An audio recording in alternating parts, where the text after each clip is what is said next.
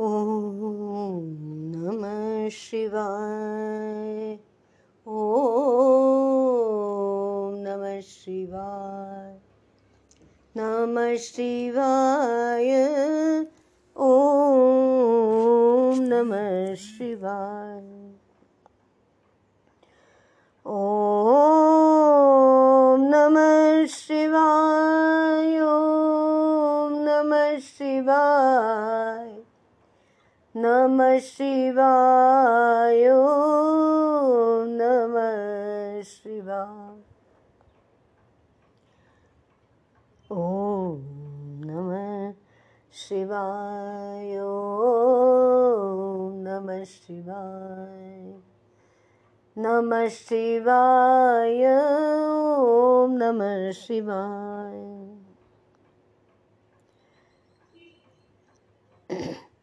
जटातटान्तरोल्लसत्सुरापगोर्मि भास्वरं ललाटनेत्रमिन्दुना विराजमानशेखरलसद्विभूतिभूषितां फणीन्द्रहारमीश्वरं नमामि नाटकेश्वरं भजामि हाटकेश्वरम्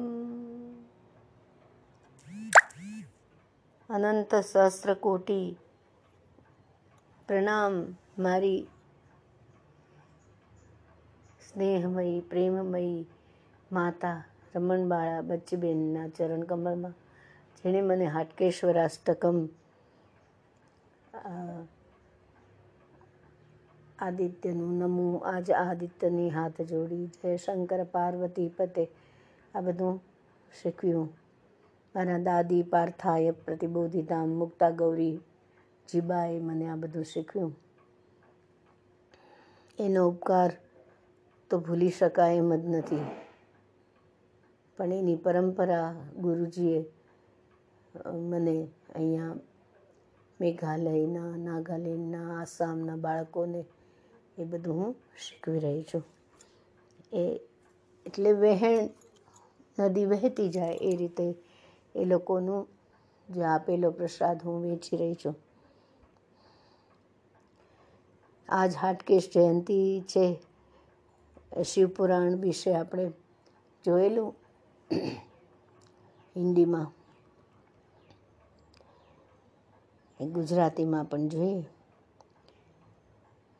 શિવપુરાણ એક પ્રમુખ અને સુપ્રસિદ્ધ પુરાણ છે. જેમાં પરાત પર બ્રહ્મ પરમેશ્વરના શિવ કલ્યાણકારી સ્વરૂપનું તાત્વિક વિવેચન, રહસ્ય, મહિમા અને ઉપાસનાનું સુવિસ્તૃત વર્ણન છે.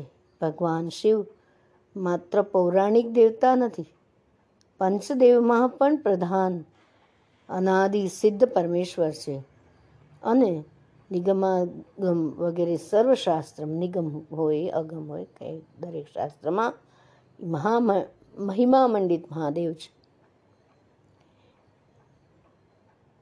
વેદોએ આ પરમ તત્વને અવ્યક્ત અજન્મા, સર્વનું કારણ અને વિશ્વ પ્રપંચના સૃષ્ટા પાલક અને સંહારક કહીને એનું ગુણગાન કર્યું છે. શ્રુતિ શું કહે છે? શ્રુતિ, શ્રુતિઓએ સદાશિવને સ્વયંભૂ શાની પ્રપંચાતીત પરાત્પર પરમ તત્વ ઈશ્વરોના પણ પરમ મહેશ્વર આ રીતે સ્તુતિ કહે છે તસ્મૈ નમઃ પરમ કારણ કારણાય શિવનો અર્થ જ છે કલ્યાણ સ્વરૂપ અને કલ્યાણ પ્રદાતા. પરમ બ્રહ્મના એ કલ્યાણકારી રૂપની ઉપાસના ઉચ્ચ કોટીના સિદ્ધ આત્મકલ્યાણકામી સાધક અને સર્વસાધારણ આસ્તિકજન બધાને માટે આ પરમ મંગલમય, પરમ કલ્યાણકારી સર્વ સિદ્ધિદાયક અને સર્વશ્રેયસ્કર છે.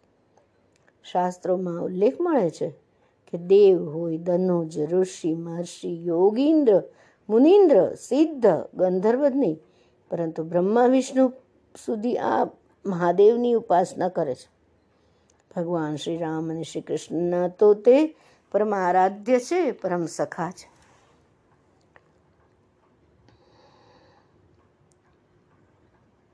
લોક કલ્યાણકારી સ્વરૂપ છે. ભોલે બાબા આરાધના કરે છે, ઉપાસના બધા ભાવથી કરે છે. એને કાંઈ જોતું નથી. શું જોઈએ એને?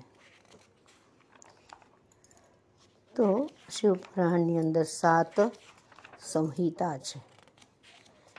એમાં શરૂઆતમાં મહાત્મ્ય આપેલું છે.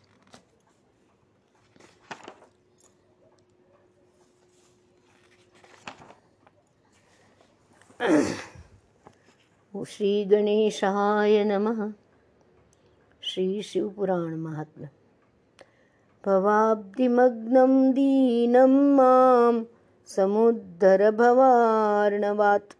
કર્મગ્રાહ ગૃહીતાંગમ દાસોહમ તવ શંકર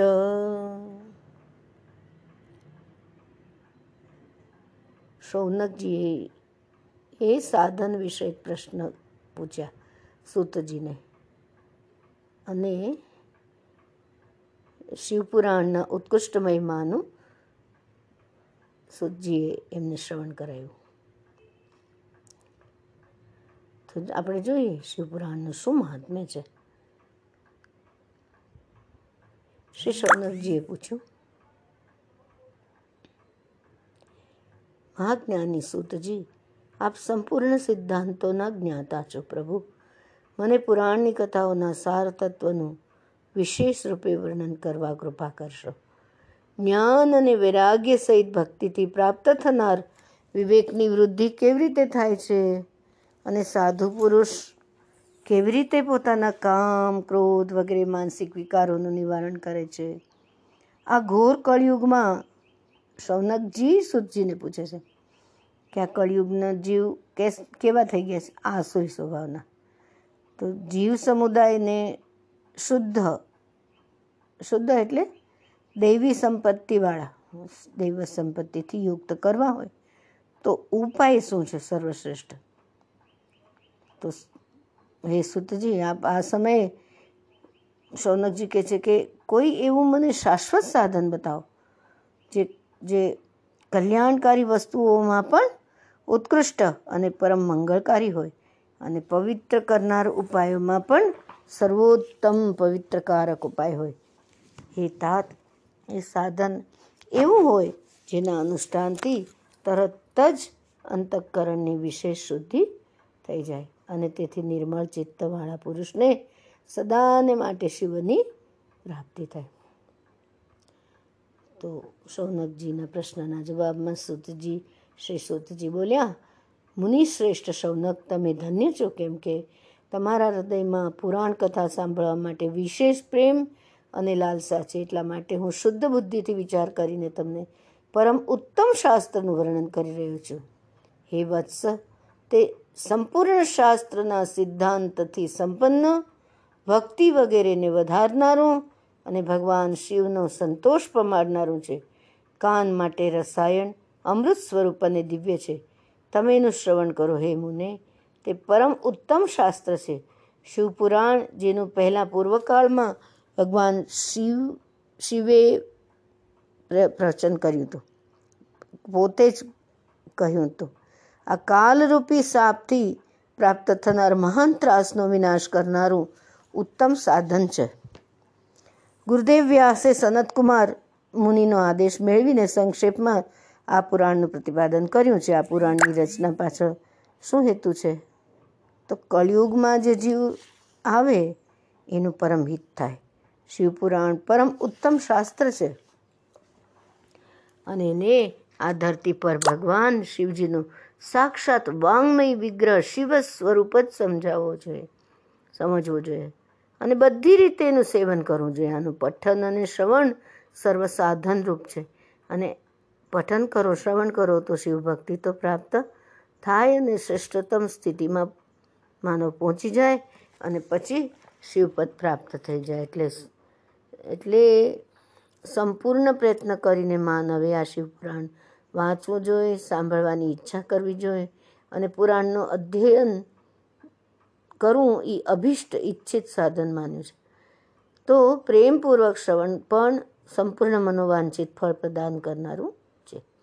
ભગવાન શિવના પુરાણને સાંભળીને મનુષ્ય બધા પાપોથી મુક્ત થઈ જાય છે અને જીવનમાં મોટા મોટા ઉત્કૃષ્ટ ભોગ ભોગવીને અંતે શિવલોકને પ્રાપ્ત કરી લે છે. આ શિવપુરાણ નામનો ગ્રંથ ચોવીસ હજાર શ્લોક શિવપુરાણમાં કેટલા શ્લોક છે? ચોવીસ હજાર ટ્વેન્ટી ફોર થાઉઝન્ડ શ્લોક છે. અને સંહિતા કેટલી છે? સાત સંહિતા છે. તો હવે મનુષ્ય અવતાર મળી ગયું, મનુષ્યત્વ જાગી ગયું. તો મનુષ્ય બન્યા તો કંઈક કરુણા આવી, કંઈક દયા આવી, કંઈક ભાવ, ભક્તિ કંઈક આવ્યું. તો હવે ભક્તિ, જ્ઞાન અને વૈરાગ્યથી સંપન્ન થવું જ જોઈએ. ખૂબ આદરથી શ્રવણ કરવું જોઈએ. સાત સંહિતાવાળી આ શિવપુરાણ. એમાં દિવ્ય શિવપુરાણ કેવું છે? જે ભગવાન છે ને પરબ્રહ્મ પરમાત્મા, એ એ જોઈ લ્યો, એનો જ વિગ્રહ છે. સર્વથી ઉત્કૃષ્ટ ગતિ પ્રદાન કરે. અને જો જો એકદમ નીચલી ગતિમાં ચાલ્યું ગયું હોય, એ પણ શિવનામથી તરી જાય.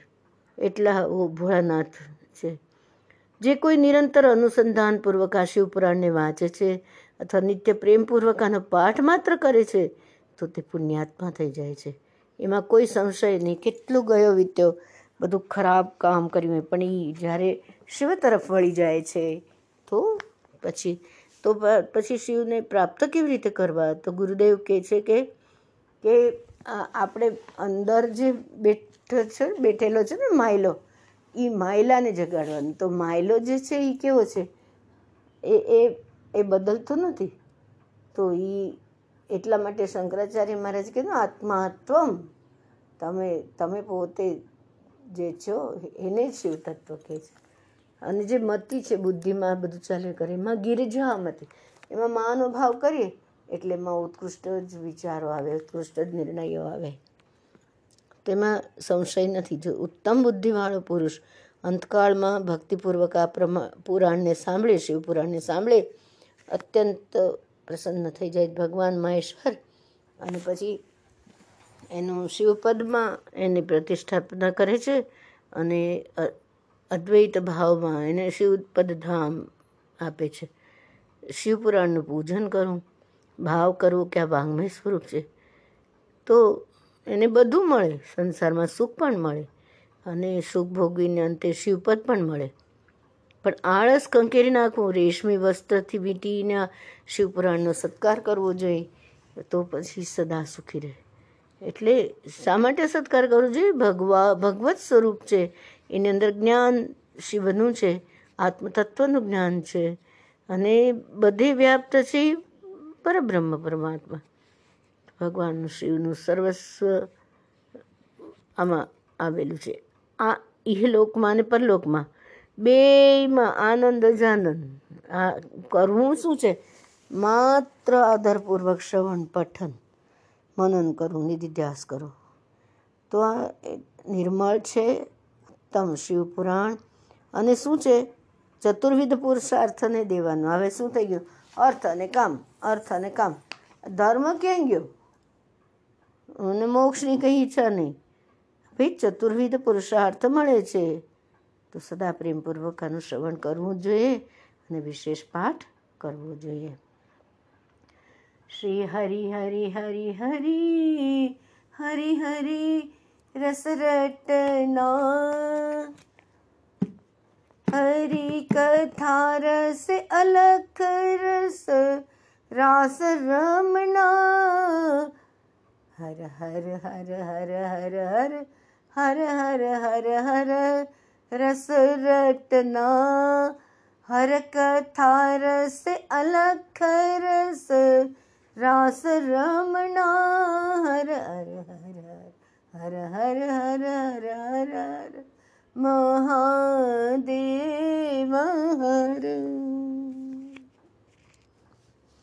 આ પ્રમાણે શિવ મહાત્મ્ય દેખાડતો પહેલો અધ્યાય શિવપુરાણનો અહીં સમાપ્ત થાય છે નમ શિવાય નમ શિવાય નમ શિવાય ઓમ નમ શિવાય શિવાય શિવ ઓમ શિવ નમ શિવાય શિવ ઓમ શિવ નમ શિવાય ગંગાધરાય